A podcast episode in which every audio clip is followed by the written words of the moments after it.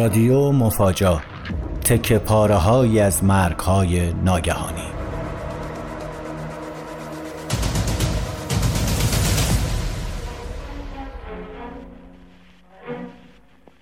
هنوز مدرسه نمی رفتم.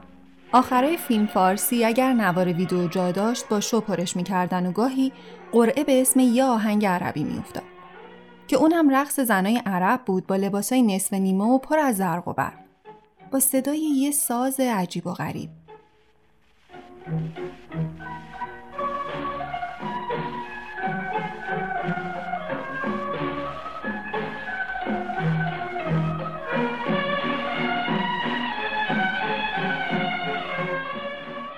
اسم ساز رو نمی‌دونستم تا زمانی که احواز دانشجو شدم و گاهی از عروسی همسایه های عرب خوابگاه صدای همون ساز رو میشنیدم. از تک تک دوستای عربم میپرسیدم این صدای چیه توی عروسیاتون؟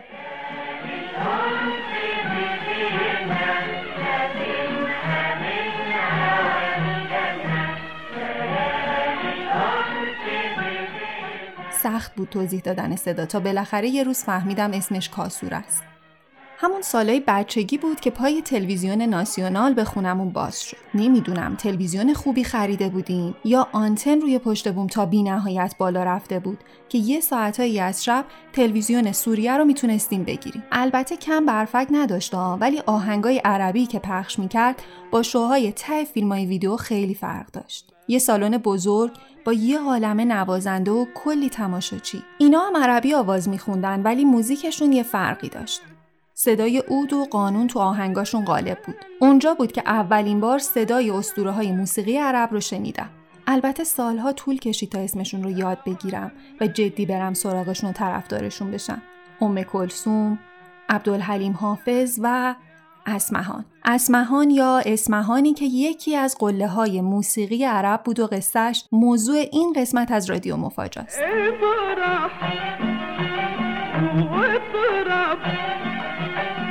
این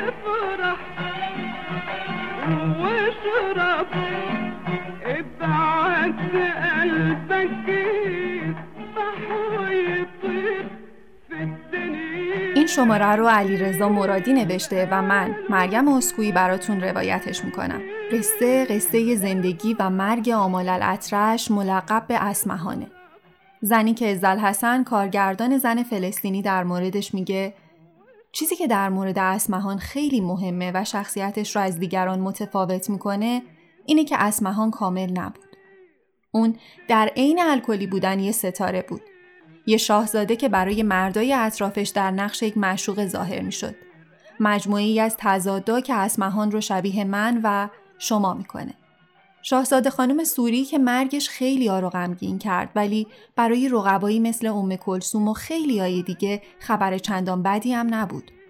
شایبه حذف یه رقیب قدرتمند موضوعی که بعد از حدود 80 سال هنوز هم انگشت اتهام رو به سمت ام کلسوم ستاره موسیقی جهان عرب به عنوان یکی از مزنونین نشونه میره. شما شنونده چهارمین قسمت از رادیو مفاجا هستید. حوالی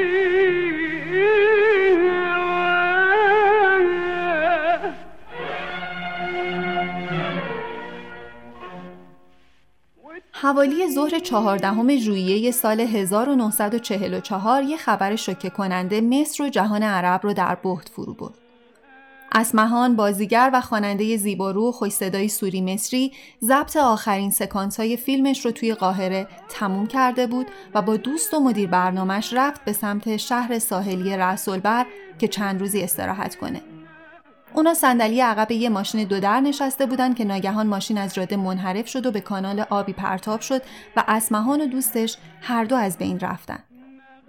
سانههی که زنده موندن و ناپدید شدن راننده شاعبه عمدی بودن این اتفاق رو تقویت کرد و هنوزم بعد از سالها گره های این داستان باز نشده و ماجرا ادامه داره. سوالای بی جوابی که مثل فیلم آخرش هرگز پایانی نداشت. آیا اسمهان به قتل رسید؟ قاتلش چه کسی بود؟ حتی تغییر پایان بندی آخرین فیلمش عشق و انتقام و استفاده از بدل هم به شایعه و حاشیه های داستان دامن زد.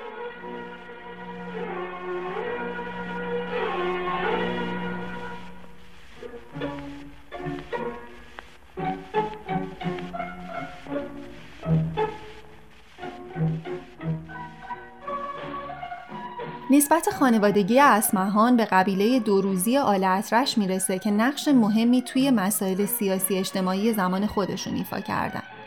بارسترین فرد تاریخ آل اطرش، سلطان الاطرش رهبر قیام مردمی علیه اشغال سوریه توسط فرانسه بود.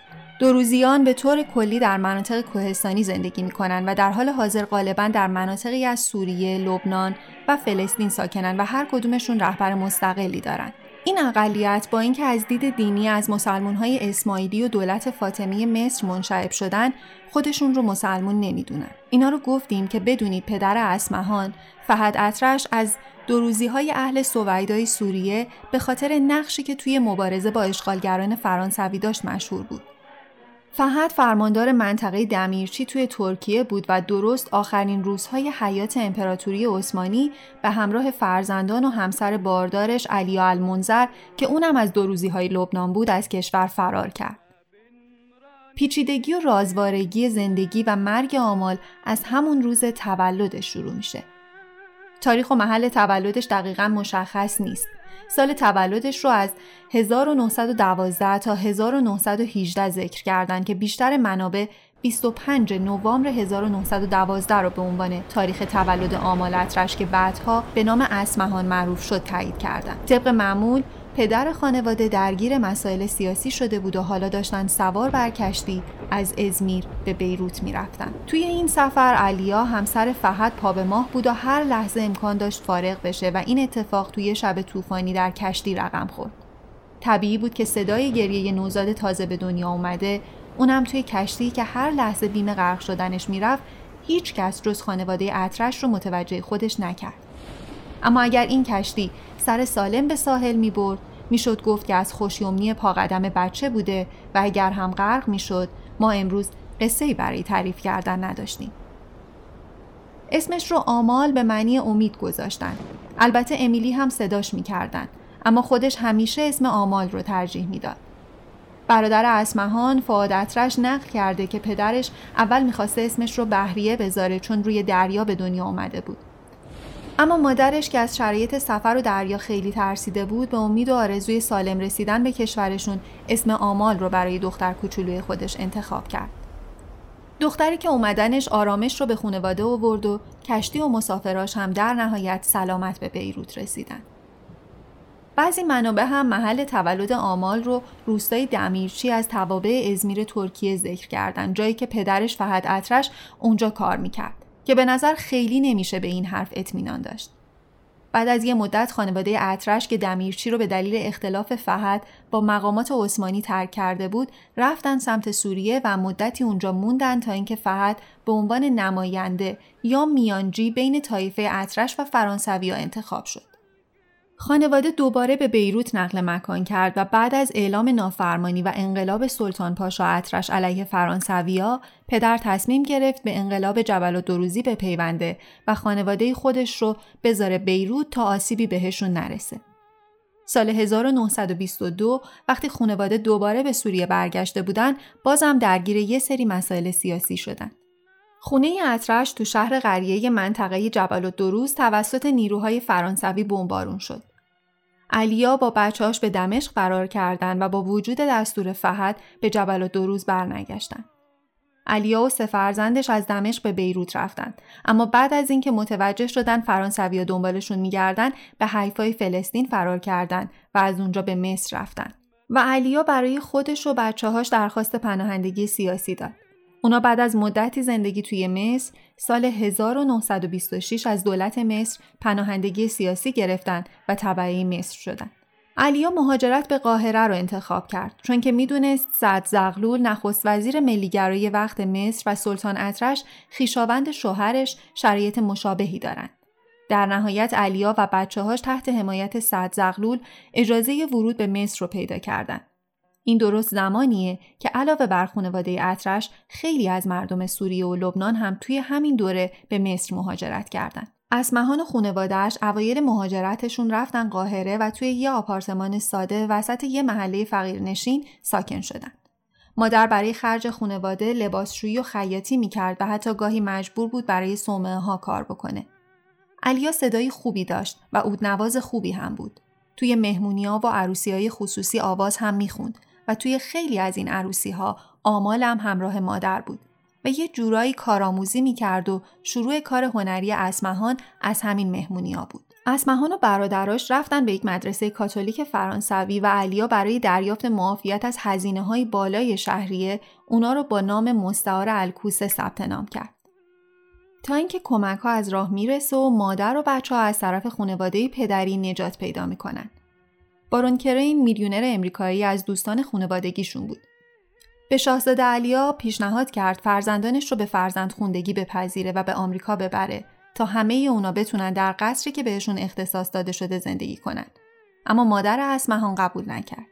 بنابراین بارون پیشنهاد کرد هر ماه 100 دلار براشون بفرسته که این مبلغ کمک خوبی برای تربیت آمال و برادراش بود. این کمک هزینه علاوه بر شهریه مدرسه به مادرشون اجازه می‌داد تا یه آپارتمان زیباتر توی خیابون حبیب شلبی اجاره بکنه.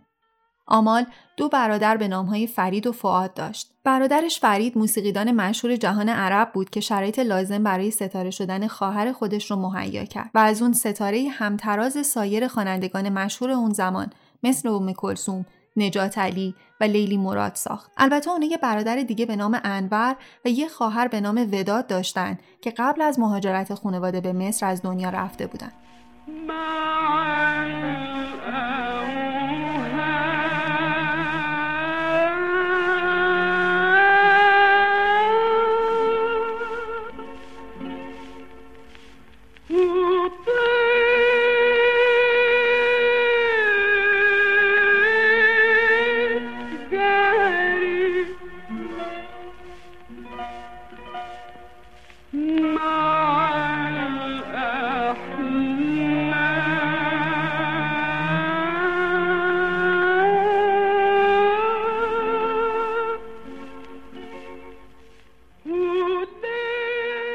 سالهایی که خانواده اطرش مصر بودن پدرشون فحد توی سوریه مشغول زندگی و مبارزه با فرانسوی ها بود و متاسفانه از زمان و علت فوت پدر اسمهان اطلاع دقیقی در دسترس نیست و بعضی زمان مرگش رو سال 1924 اعلام کردند.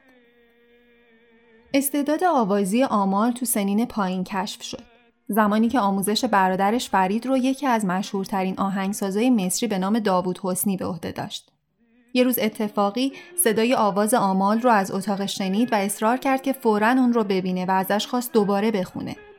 میگن داوود حسنی جوری تحت تاثیر این اجرا قرار گرفت که همونجا اسم هنری اسمهان رو بهش پیشنهاد کرد و آمال از همین جا و همین روز شد اسمهان.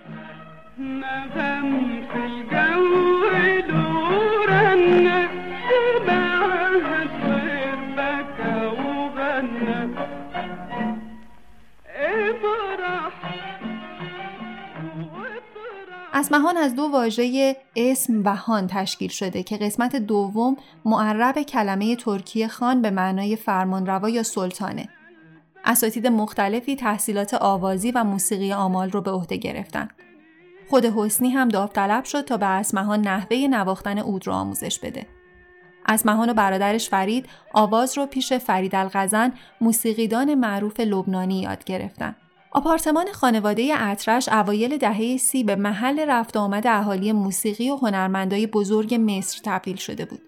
اسمهان از سال 1931 بعد از تجربه‌ای که کنار مادرش توی مجالس عروسی و رادیوی محلی داشت، همراه برادرش فرید اطرش در تالار مریم منصور در خیابان امادالدین شروع به خوندن کرد و ستاره اقبالش تو آسمون شهر شروع به درخشیدن کرد. موسیقی عربی و صدای دلنشین آمال روی اشعار کرم ملهم کرم گوشها رو مجذوب خودش کرد. محمد عبدالوهاب در مورد اسمهان 16 ساله می گفت اسمهان دختر جوونیه اما صداش صدای یه زن بالغه. اسمهان به سرعت پله های ترقی رو طی کرد و به شهرت رسید. 14 سال بیشتر نداشت که سالن معروف اپرای قاهره میزبان کنسرتش شد. اون آهنگهایی از فرید قزن، داوود حسنی، محمد قصبچی و زکریا احمد خوند و ضبط کرد. اسمهان 16 ساله بود که توسط یه شرکت ضبط مصری دعوت شد تا اولین آلبوم خودش رو بسازه که شامل اولین آهنگش به نام یانار فعادی از فرید قسن بود. امتى حتعرف بحبك انت إمتى هتعرف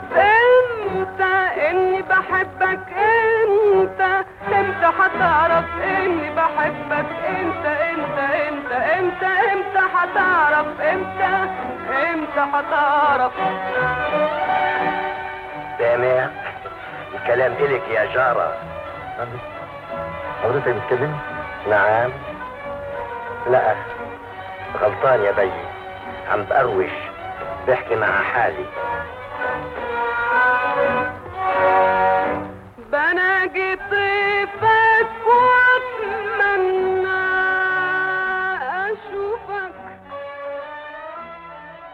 صدا و استعداد منحصر به فرد اسمهان بزرگترین نوازندگان زمان را هم مجذوب خودش کرده بود.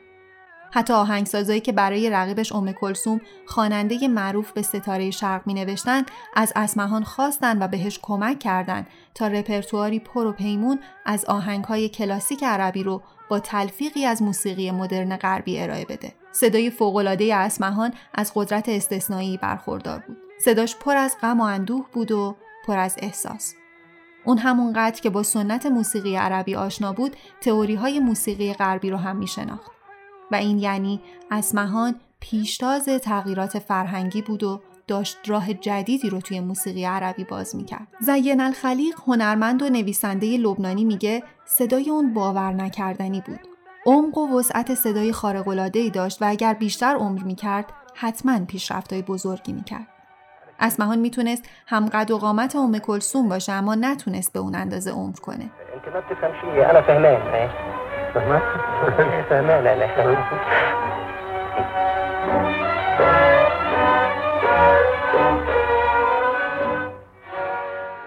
حالا که داریم راجع به شروع کار اسمهان حرف می‌زنیم بد نیست اشاره هم به برادرش فرید داشته باشیم. در اصل ورود فرید به دنیای هنر بود که باعث شناخته شدن استعداد آمال و ورودش به عالم موسیقی شد. فرید اطرش برادر دوم اسمهان کار خودش رو با نوازندگی اود شروع کرد و خیلی سریع پله های ترقی رو طی کرد و توی جامعه هنری مصر به عنوان یه نوازنده و آهنگساز برجسته پذیرفته شد. بعدها وارد عالم خوانندگی و بازیگری هم شد و به یکی از ستاره های هنری مصر تبدیل شد و محبوبیت خیلی زیادی به دست آورد. البته خب برادر اسمهان بود و خوششهره و این توی دنیای هنر امتیاز کمی نبود. اسمهان سال 1931 قراردادی با شرکت کلمبیا بست که بر اساس آن مجموعی از آهنگها رو گروهی از آهنگسازای بزرگ برای ساختن و تنظیم کردند. اما بعد از این موفقیت برجسته اسمهان به سرعت ناپدید شد و تا مدتها خبری ازش نبود درباره این غیبت حرفای زیادی گفته شده اما تا امروز ما هیچ توضیح قانع کننده ای براش پیدا نکردیم امتى هتعرف اني بحبك انت انت انت امتى امتى هتعرف هتعرف سال 1931 دنیای هنر داشت روی خوشش رو به اسمهان نشون می‌داد. مجله الکواکب گزارش داده که یه شرکت فیلمسازی در حال مذاکره با اسمهان برای ایفای نقش و خوانندگی مقابل بدر لاما در فیلمی به نام اسرار قاهره بود. بدر لاما بازیگر فلسطینی اصلی بود که توی دنیای عرب اون زمان بسیار شناخته شده و مشهور بود. البته این پروژه به سرانجام نرسید و یکی از دلایلش هم مربوط به همون دوره کنارگیری و غیبت اسمهان از دنیای هنره. از اونجایی که اسمهان توی مصر می‌خوند، اشعار ترانه‌هاش به عربی کلاسیک و به زبون عربی محاوره‌ای سروده می‌شد. اما اون به گویش شرقی عربی هم ترانه خونده. گفته میشه که اسمهان آهنگهای ام کلثوم رو هم بازخونی کرده که متاسفانه نسخه ای ازشون در دسترس نیست. وقتی ازش خواستن درباره میهن پرستی و عشق به میهن ترانه‌ای بخونه، اون آهنگی درباره مصر خوند و از اونجایی که خواننده ها و استدیوها به بزرگان مصر وابسته بودن، اسمهان مجبور بود آهنگهایی با مزامین ناسیونالیستی در وصف مصر و ستایش خانواده سلطنتی مصر بخونه. برادر بزرگتر اسمهان، فعاد و سایر اقوام دوروزی شغل خوانندگی رو برای یه دختر شرماور می‌دونستند. از نظر اونا مصر از روستاهای کوچک دوروزی ها فرسنگ ها فاصله داشت و پذیرش اسمهان توی صحنه های اجتماعی ناهمگون مصر برای نزدیکان سنتیش خیلی خیلی سخت بود. مرزبندی ها به وضوح تعریف شده بود. بر اساس خطوط مذهبی آداب و رسوم هومه سوریه توی مصر اجرا نمی شدن و این یعنی فاجعه. صدای خوب و هنر علاوه بر شهرت و محبوبیت باعث شروع سختی های زندگی اسمهان بود. برادرش فعاد توی کتاب خاطراتش که بعدها منتشر شد فاش کرد که روحیه سنتیش تحمل شهرت و محبوبیت خواهرش رو نداشته و طی سفری که به سوریه می‌کنه از پسراموشون حسن می‌خواد که بیاد و با آمال ازدواج کنه. فاد میگه ازدواج اسمهان با پسرموش حسن اطرش کار اون بوده و انگیزش هم به جا آوردن سنت ها و آداب و رسوم دوروزی ها بوده. چون اولا میترسیده خواهرش بعد از درخشیدن به عنوان خواننده پاش به سینما باز بشه و ثانیا میترسیده خارج از جامعه دوروزی ازدواج بکنه. پس پیش پدرش فهد اطرش میره و بدون اطلاع مادر و برادرش موضوع رو بهش میگه و بعد قضیه رو با پسرموش حسن در میون می‌ذاره. حسن هم قبول می‌کنه به مصر بیاد و با اسمهان ازدواج کنه.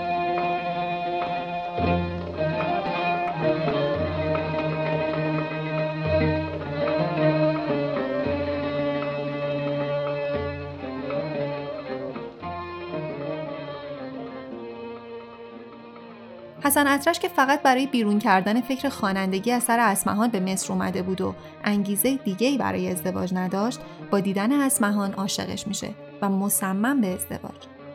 مگه میشه کسی چهره زیبای اسمهان رو ببینه و عاشقش نشه؟ اسمهان حاضر به ازدواج با حسن نمی‌شد و زیر بار نمی‌رفت اما حسن با تهدید مادر اسمهان هر جور بود می‌خواست به وسال برسه.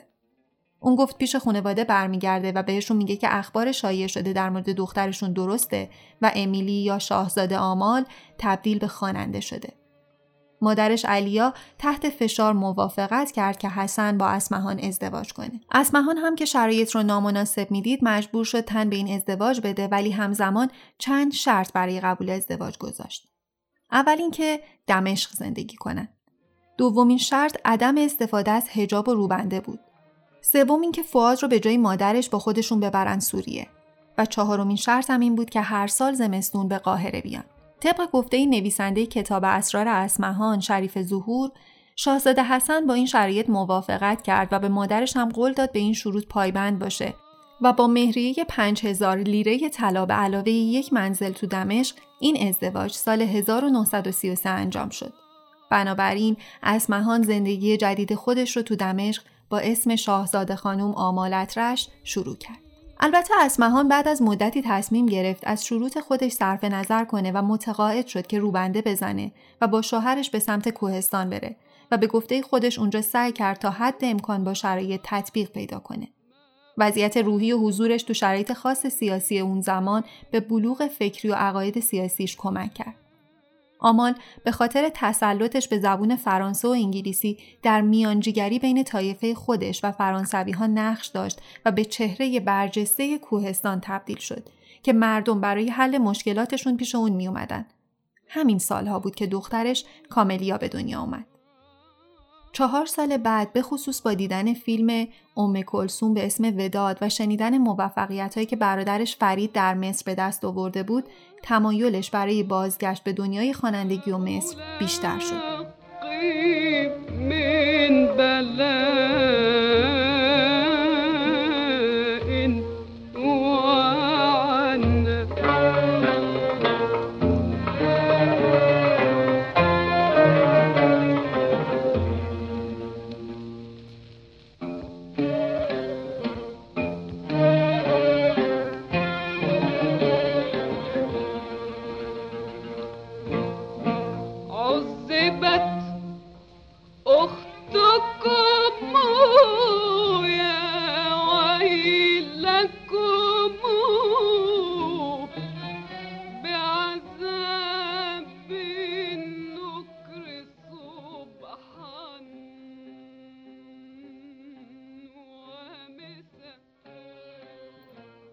آزادی خواهی، هنر و نبوغ اسمهان باعث میشه دیگه نتونه به زندگی مشترک با پسرموش ادامه بده.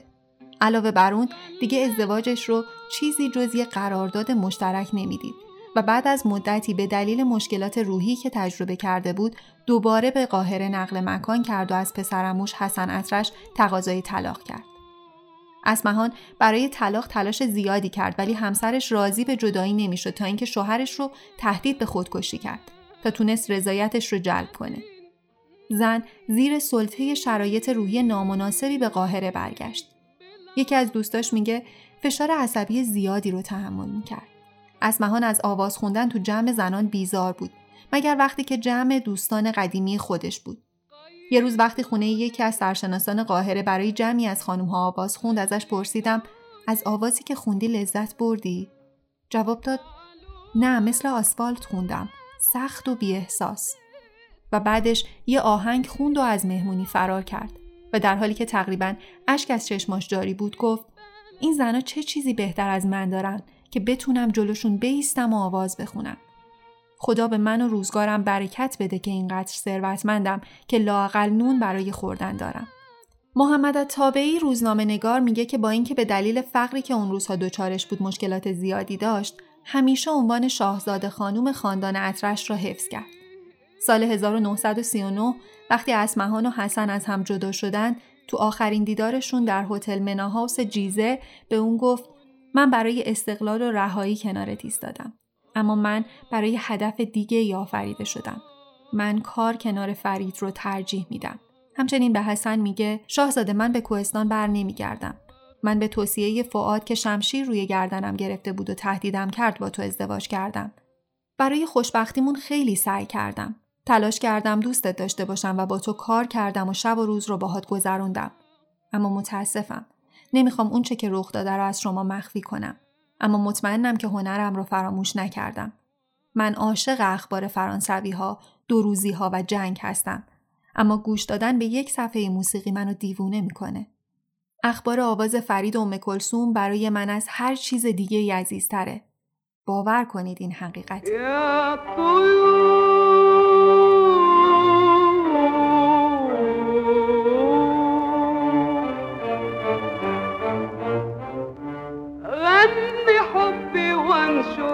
وجدي وامالي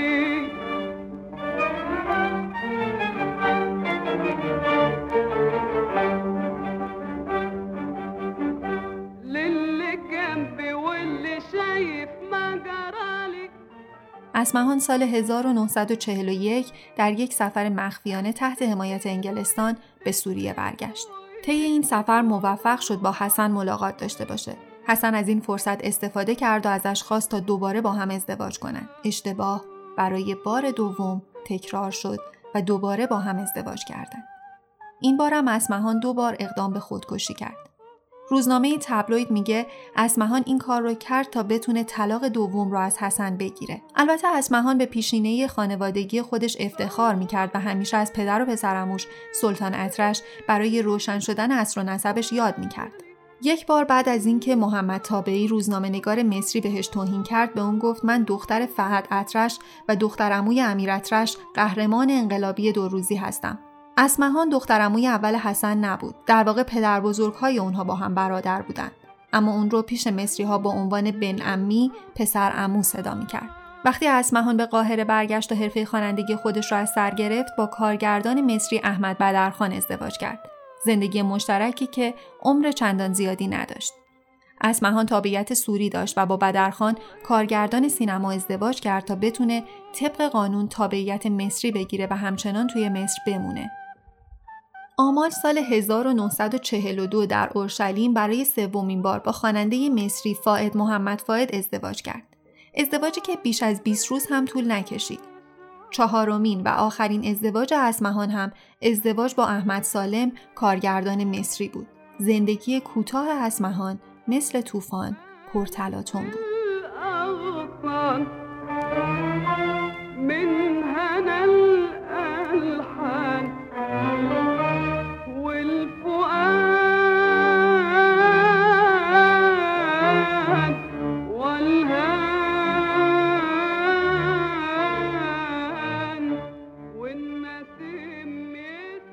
فرید اطرش زمان ازدواج مجدد خواهرش اسمهان با شاهزاده حسن رو بعد از فیلم پیروزی جوانها می‌دونه.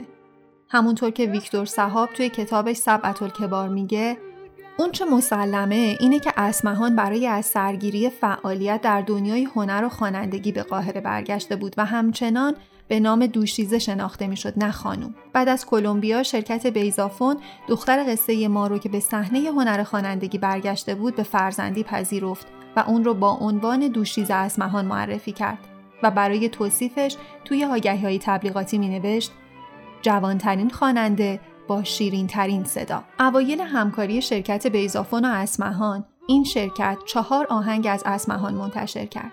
که آهنگ دو تا از اونها توسط فرید اطرش ساخته شده بود و دو آهنگ دیگه هم توسط محمد قصبچی انجام شد که معروفترین اونها یا تویور با شعری از یوسف بدروس بود. والغدير رد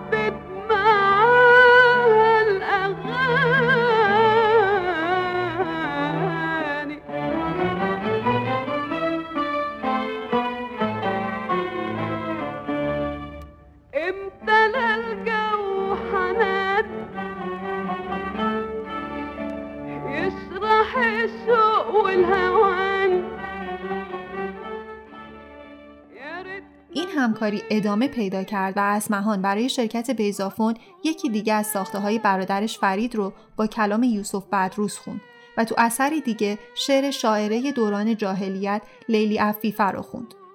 اسمهان یه آهنگ دیگه از ساخته های مدحت آسم رو خوند یا حبیبی تعالی که در اصل یک آهنگ خارجی بود که توی فیلم همسر نیابتی با بازی مری کوینی پخش شد و این آهنگ شد محبوب ترین و معروف ترین ترانه اسمهان.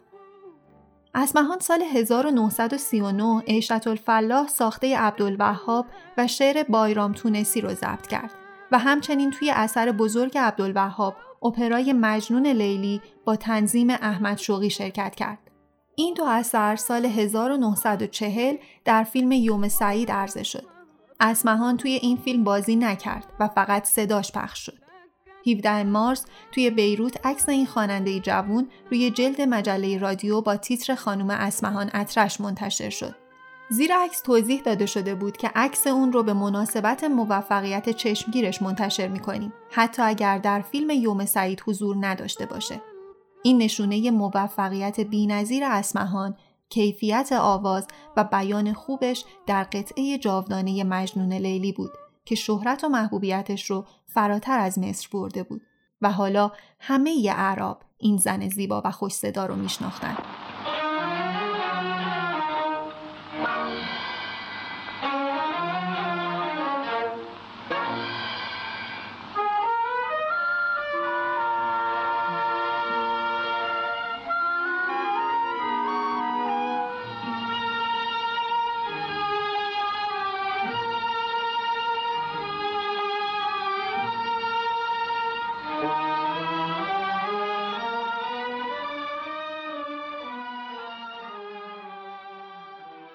دو نوامبر 1940 اسمهان به همراه برادرش فرید روی جلد مجله رادیو مصر ظاهر شدند.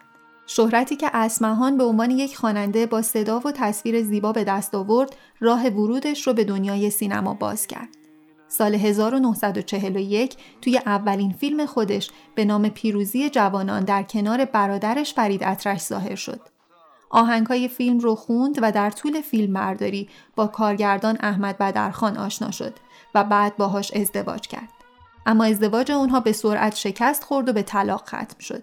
بدون اینکه اون بتونه تابعیت مصری رو که هنگام ازدواج با شاهزاده حسن اطرش از دست داده بود به دست بیاره. فیلم موزیکال پیروزی جوانان برای اولین بار 24 مارس 1941 توی سینما استدیوی مصر قاهره به نمایش در اومد. با بازگشتش به مصر و شروع مجدد حرفه خوانندگی، شهرت و پخش صدای اسمهان توی فیلم یوم سعید باعث خشم بستگانش و جامعه دروزی سوریه شد. وقتی که اولین فیلمش پیروزی جوانان در سوریه اکران شد، یک جوان دروزی هنگام ظاهر شدن شخصیتی که اسمهان بازی می کرد به سمت پرده سینما شلیک کرد.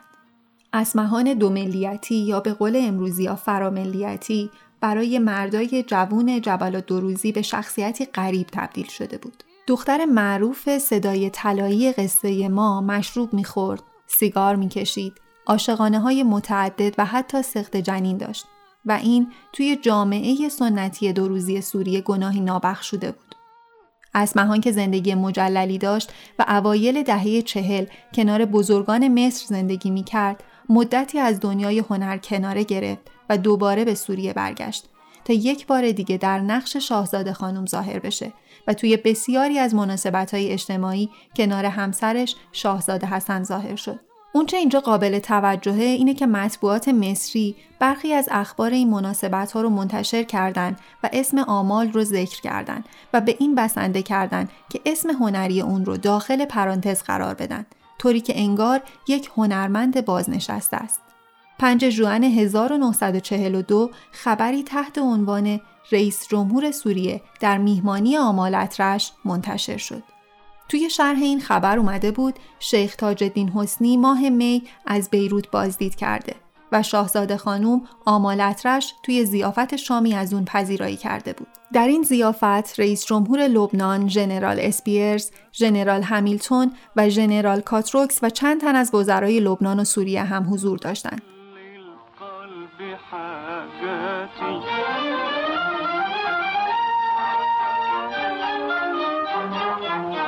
كم جئت ليلى بأسباب ملفقة ما كان أكثر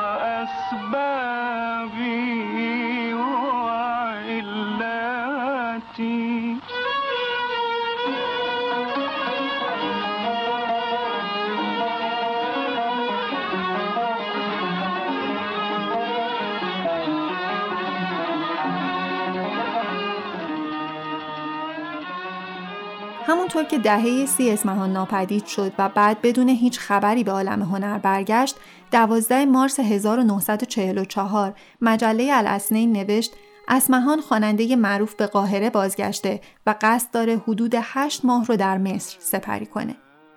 مصاحبه ای از ام کلسوم همون روزا منتشر شد که می‌گفت از شایعی که برخی بدخواهان منتشر کردن و میگن اون سعی کرده از آمدن اسمهان به مصر جلوگیری کنه شگفت زده شده. ماه بعد نشریات گزارش دادن اسمهان یک مهمونی عصرونه توی ویلای خودش برگزار کرده و گروهی از هنرمندان و تعدادی از دوستان خودش رو دعوت کرده.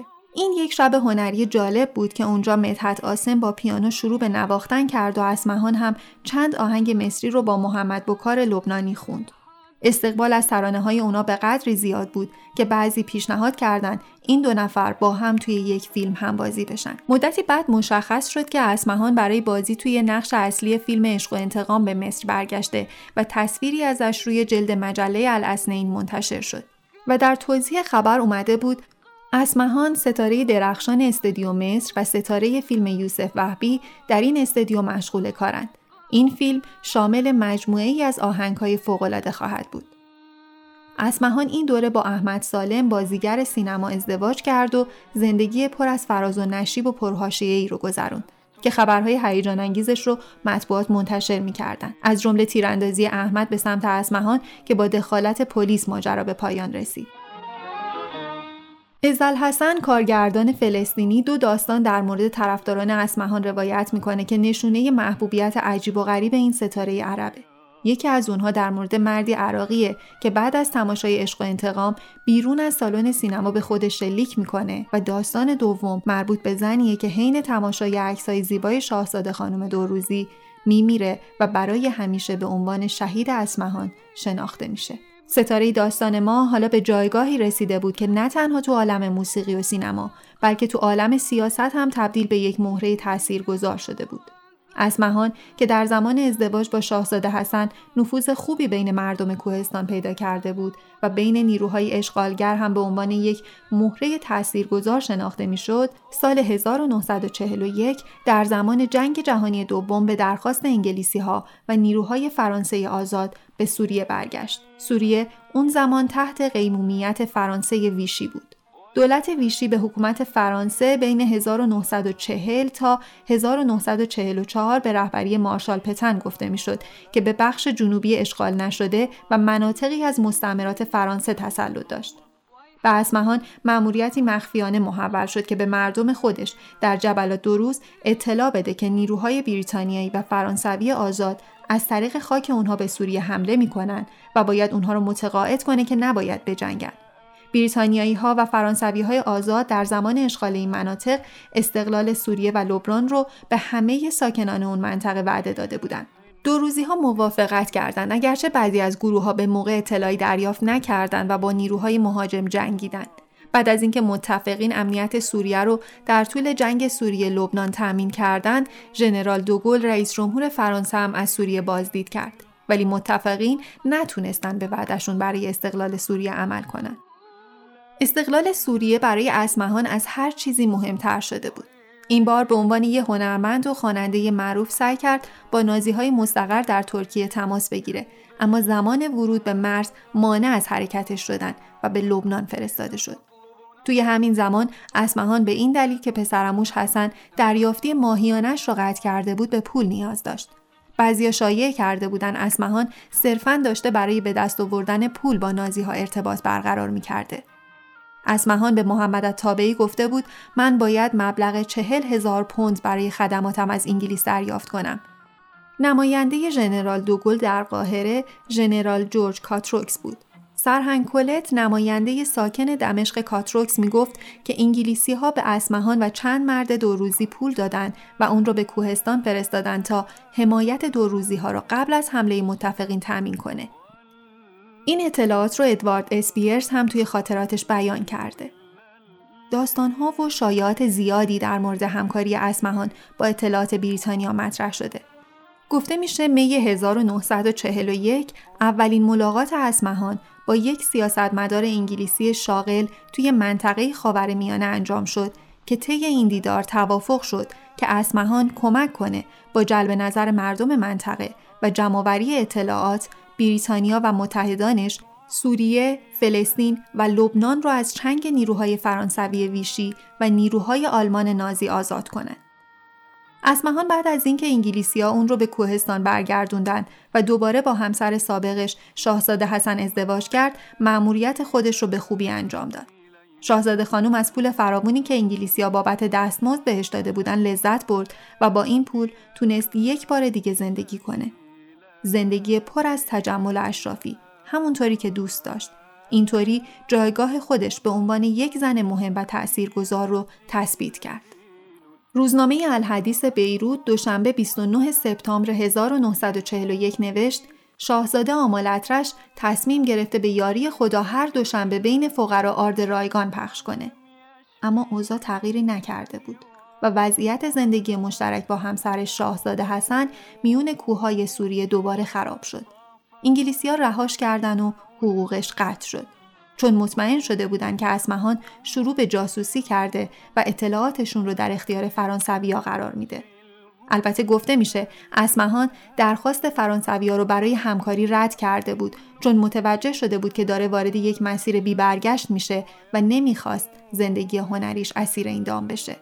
ژنرال ادوارد اسپیرز نماینده وقت بریتانیا در لبنان گفته بود به ازای دریافت مبالغ هنگفتی با اسمهان معامله کردند و البته تاکید می‌کنه که اسمهان پرحرف و معتاد به الکل و این می‌تونه خطرناک باشه.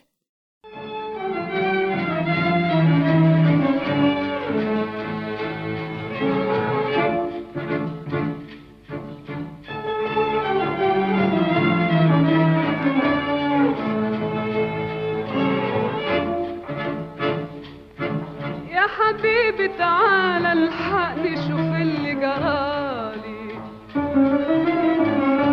من بعدك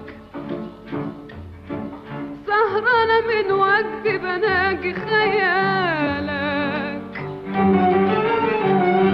من قدك وأنا كاتمة غرامي وغرامي هلكني. اب ولا ام ولا عم اشكيله نار حبك دوستش محمد تابعی روزنامه نگار هم میگه که گیلاس رو زمین نمیذاشت و خیلی هم سیگار می‌کشید. تمایل اسمهان برای تغییر تصمیم خودش برای ورود به دنیای جاسوسی با نیاز دائمی اون به پول در تضاد بود.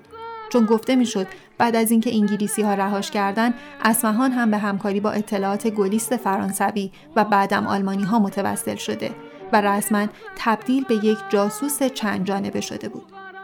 بر اساس برخی روایت ها سازمان اطلاعات انگلیس تصمیم گرفت از شر اسمهان خلاص بشه چون اون نمی‌تونست اسرار رابطه خودش رو با انگلیس و متفقین حفظ کنه و خیانت خودش به متفقین رو با همکاری با آلمانیا شروع کرده بود. 14 ژوئیه 1944 بعد از یک روز پرمشغله کاری اسمهان که خیلی خسته بود با رانندش تماس گرفت تا اون رو از محل فیلمبرداری آخرین فیلمش به محل استراحت ببره. ولی به اسمهان گفتن که راننده مریضه و راننده دیگه‌ای به نام فضل به جای اون دنبال اسمهان رفت. میگن وقتی اسمهان به همراه دوستش ماری سوار همون ماشین توی جاده نزدیک مصوره بودن راننده کنترل اتومبیل را از دست داده بود. اتومبیلشون از جاده منحرف شده بود و به کانال آبی کنار جاده افتاده بود. ماشین سیاه رنگشون دو در بود و اسمهان و دوستش هر دو صندلی عقب نشسته بودن. به نظر می‌رسه بعد از خروج از جاده و سقوط توی کانال آبی به عمق دو متر هر دو بیهوش شدن و توی آب غرق شدن. اما با این حال راننده موفق به فرار شد و زنده موند.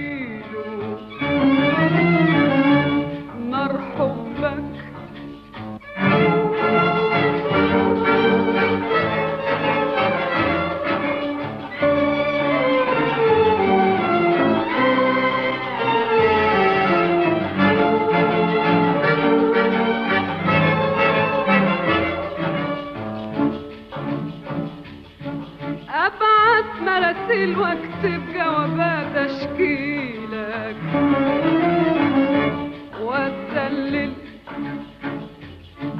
ساكتة وصبرة وراضية بأحوالك. من الأول وأنا كاتمة غرامي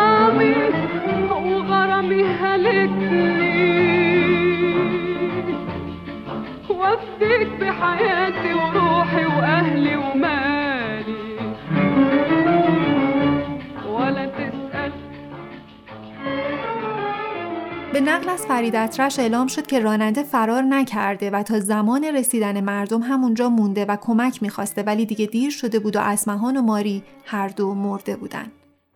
گزارش پلیس حاکی از اینه که جراحات وارده ناحیه سر و صورت شدید همراه با خونریزی مداوم بوده که نشون دهنده اینه که مرگ به طور مستقیم به دلیل غرق شدن نبوده و بر اثر خونریزی اسمهان بیهوش شده بوده و این منجر به غرق شدن شده.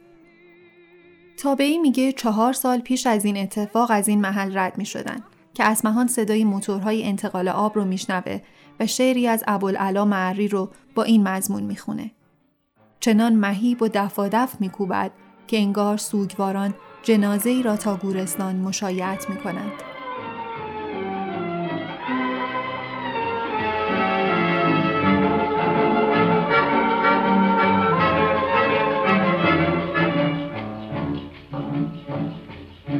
يا حبيبي تعالى الحقني شوف اللي جرالي. من بعدك سهرانة من وجدي بناجي خيالك. من قدك ناپدید شدن راننده شک و تردیدهایی در مورد طراحی نقشه تصادف برای ترور اسمهان به وجود آورد. که باعث شد خیلی ها این تصادف رو با تمایل دستگاه های اطلاعاتی انگلیس برای خلاص شدن از شهر اون مرتبط کنند. البته مزنونین این داستان کم نبودن از جمله همسران سابقش احمد سالم، حسن اطرش و برادرش فؤاد اطرش. برخی حتی ام کلسوم خواننده فقید عرب رو به دست داشتن در طراحی این قتل متهم کردند. اونها می‌گفتن ام کلسوم نقشه این قتل رو کشیده تا از شر هنرمندی که با صدای جذاب خودش تونسته بود محبوبیت زیادی میون جهان عرب ایجاد کنه خلاص بشه. بعضی دیگه هم شایع کرده بودند که ملک نازلی مادر ملک فاروق اول پادشاه فقید مصر به دلیل حسادت به اسمهان نقشه قتلش رو چیده. چون اسمهان با معشوق ملکه احمد حسن این پاشا رئیس تشریفات دربار سلطنتی هم روابط مخفیانه داشته. استادیوم مصر اسمهان رو با 15 هزار پوند بیمه عمر کرده بود. این مبلغ قرار بود به آخرین همسرش احمد سالم برسه و همین مسئله احمد سالم رو هم در مزان اتهام قرار می‌داد. گزارش پلیس نشون میده بعد از کشف جسد اسمهان و بازرسی وسایلش اختاریه‌ای به تاریخ 13 ژوئیه از طرف اداره امنیت مصر پیدا شده که از اسمهان خواسته بودن تا 28 ژوئیه مصر رو ترک کنه. برخی می‌گفتن شاهزاده حسن با همکاری فعاد دست به این قتل زدن. اسمهان ریشه های خانوادگی رو زیر پا گذاشته بود و با تبر به درخت کهنسال طایفه ضربه زده بود. از طرف دیگه سازمان اطلاعات مخفی بریتانیا با بررسی تعدادی گزارش اعلام کرد اسمهان توسط ماموران گشتاپو به جرم همکاری با بریتانیا در زمان جنگ به قتل رسیده. رابطه اسمهان با سازمانهای امنیتی برخی کشورها علامت سوال دیگه این ماجرا بود. اسمهان در ازای استقلال سوریه از فرانسه حاضر به انجام هر کاری بود و همین امر باعث همکاری اسمهان با سازمانهای اطلاعاتی بریتانیا، فرانسه و آلمان شده بود و این زندگی رو برای اون خطرناک می‌کرد. بعد از مرگ اسمهانم هر کدوم از این کشورها دیگری رو به قتل متهم کردند. ابتدا و انتهای زندگی اسمهان به آب گره خورده بود. این زن توی کشتی و روی دریا به دنیا اومد و در نهایت هم در کانال آبی با مرگ مفاجای خودش روبرو شد. اسمهان همونطور که خودش خواسته بود در مصر دفن شد. آرامگاه اسمهان در منطقه الفوسفات که در بخش تاریخی قاهر است قرار گرفته. یوسف وحبی کارگردان فیلم عشق و انتقام این فیلم رو بعد از درگذشت قهرمانش به پایان رسوند و قول داد تا اواخر همون سال به نمایش در بیاد. مطبوعات از اکران مجدد اولین فیلم اسمهان به نام پیروزی جوانی خبر دادند و مجله دوشنبه هم توی توضیح این خبر نوشت شهرت ستاره فقید اسمهان جاودانه شد. اکران فیلم عشق و انتقام از ده دسامبر شروع شد و اولین نمایش با حضور ملک فاروق پادشاه مصر برگزار شد که تحسین حاضرین رو به دنبال داشت. توی این مراسم از بازگشایی صندوقی برای کمک به هنرمندان نیازمند به نام صندوق اسمهان برای قدردانی از هنر اسمهان خبر دادند که پادشاه مصر 500 پوند به این صندوق اهدا کرد. علاوه بر ملک فاروق تعداد زیادی از اهالی هنر و سینما که توی این مراسم حضور داشتند هر کدام 50 لیره پرداخت کردند. از حاضرین این مراسم میشه به محمد عبدالوهاب، فریدت رش، عزیز امیر، محمود زلفقار، توجو مزراهی و بدی مسابنی اشاره کرد. یاسمین بنکیران کارگردان مراکشی میگه زندگی اسمهان اونقدر شگفتانگیز و عاشقانه است که جسورترین فیلم نام نویسام جرأت نزدیک شدن بهش رو ندارن. یک شاهزاده خانم سوری با هنجره طلایی، یک هنرپیشه با همسران و اشاق فراوان، یک ماجراجو و یک جاسوس که مورد حسادت ملکه و ام کلسوم بود و توی یه تصادف رانندگی کشته میشه و هیچ کس نمی‌دونه قاتل کیه. زندگی اسمهان یه نماده. ادوارد اسپیرز کمیسر عالی بریتانیا در لبنان معتقد بود که اون یکی از زیباترین زنانی بود که تا به حال دیدم و اسمهان تأثیری فراموش نشدنی روی تمام کسانی که دیدنش گذاشت و مرگ نابهنگامش هم جوونی ابدی بهش داد. ازل حسن که مستندش با عنوان حضور غیرقابل تحمل اسمهان سال 2014 منتشر شد میگه اسمهان از کامل بودن فاصله زیادی داشت و همین ناقص بودن اونه که باعث میشه باهاش ارتباط برقرار کنیم و با سقوطهاش همدردی کنیم. یک روزنامه بعد از مرگ اسمهان شعری رو نوشت که اینطور شروع می شد. جبرئیل در شبی که ستاره راهنمای خود را گم کرده بود یک تار گیتار خود را از دست داد. احمد سالم آخرین همسر اسمهان برای دومین سالگرد مرگش مقاله‌ای با عنوان چگونه اسمهان یکی از دلایل پیروزی متفقین در خاور میانه بود رو نوشت و برای اولین بار داستانی رو نقل کرد که اسمهان توی یک مأموریت مخفی به سوریه برگشته که بر اساس اون از مردم کوهستان بخواد که در جنگ اونها علیه فرانسه از آلمان حمایت کنند. اوایل سال 1949 سعید فریحه در چهار مقاله طولانی که نشریه السیاد منتشر کرد روایتی کاملا متفاوت از اسمهان ارائه کرد و تمام فعالیت های اسمهان در زمان جنگ رو تلاش برای به دست آوردن پول عنوان کرد. عکسهایی از اسمهان سالها بعد از درگذشتش منتشر شد از جمله تصویری که اون رو با ژنرال دوگل نشون می‌داد عکس دوم هم عکس مشترکش با ژنرال گورو بود و تصویری دیگه که اسمهان مدال فرانسه آزاد رو به سینه داشت انتشار این تصاویر تعدادی از نویسندگان رو برون داشت تا به دنبال پیدا کردن رازهای زندگی اسمهان برن و شریف ظهور هم کتابی با عنوان رازهای اسمهان، زنان، جنگ و آواز منتشر کرد. عطابعی روزنامه نگار و دوست اسمهان میگه اولین بار اون رو تصادفی در سالن هنری مریم منصور دیده در حالی که اسمهان روی صحنه ایستاده بود و با لباس مشکی آواز می‌خوند. به جلو نگاه می‌کرد به راست و چپ نمیچرخید و توجهی به فریاد مردای مست نمی‌کرد. توی صدای دلنشین اسمهان غمی وجود داشت. چیزی که آشنا نیست هرچند با اون احساس راحتی می‌کنید و لذت می‌برید. سعی کردم این غم رو بشناسم و صفت یا اسمی براش پیدا کنم اما تا امروز موفق نشدم.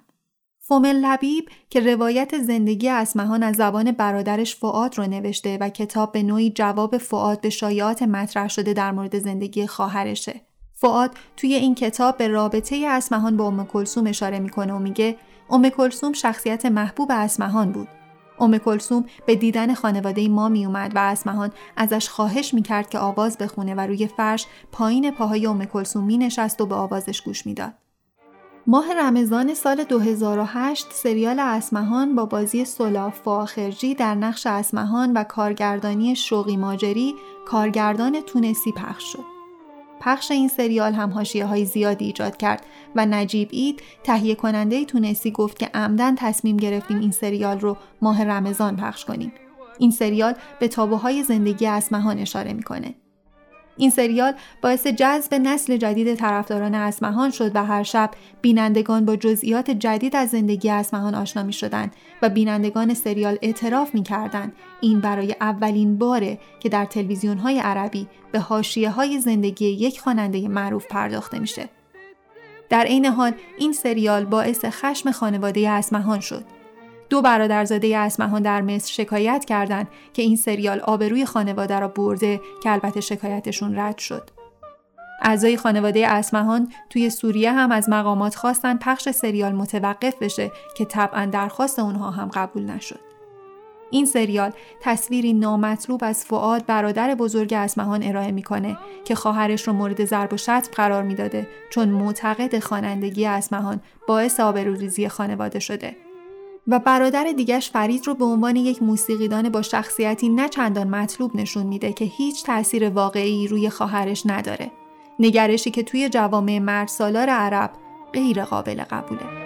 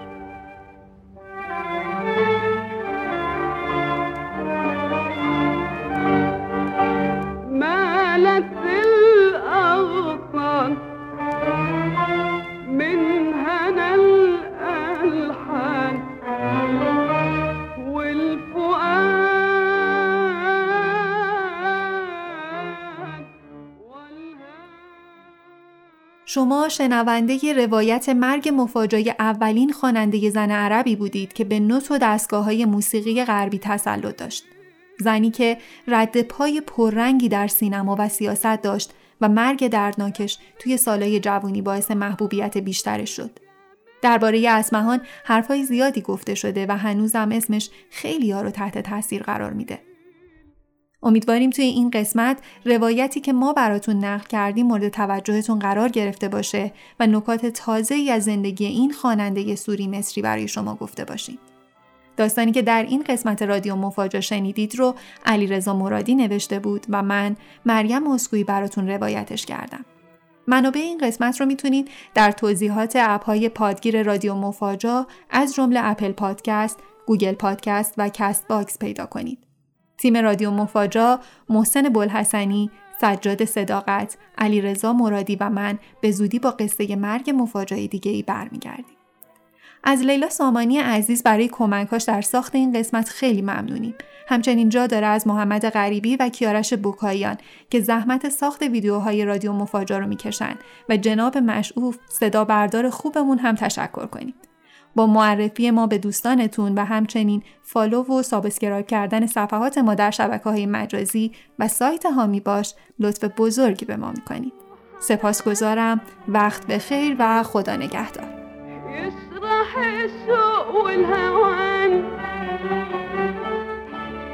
يا ريت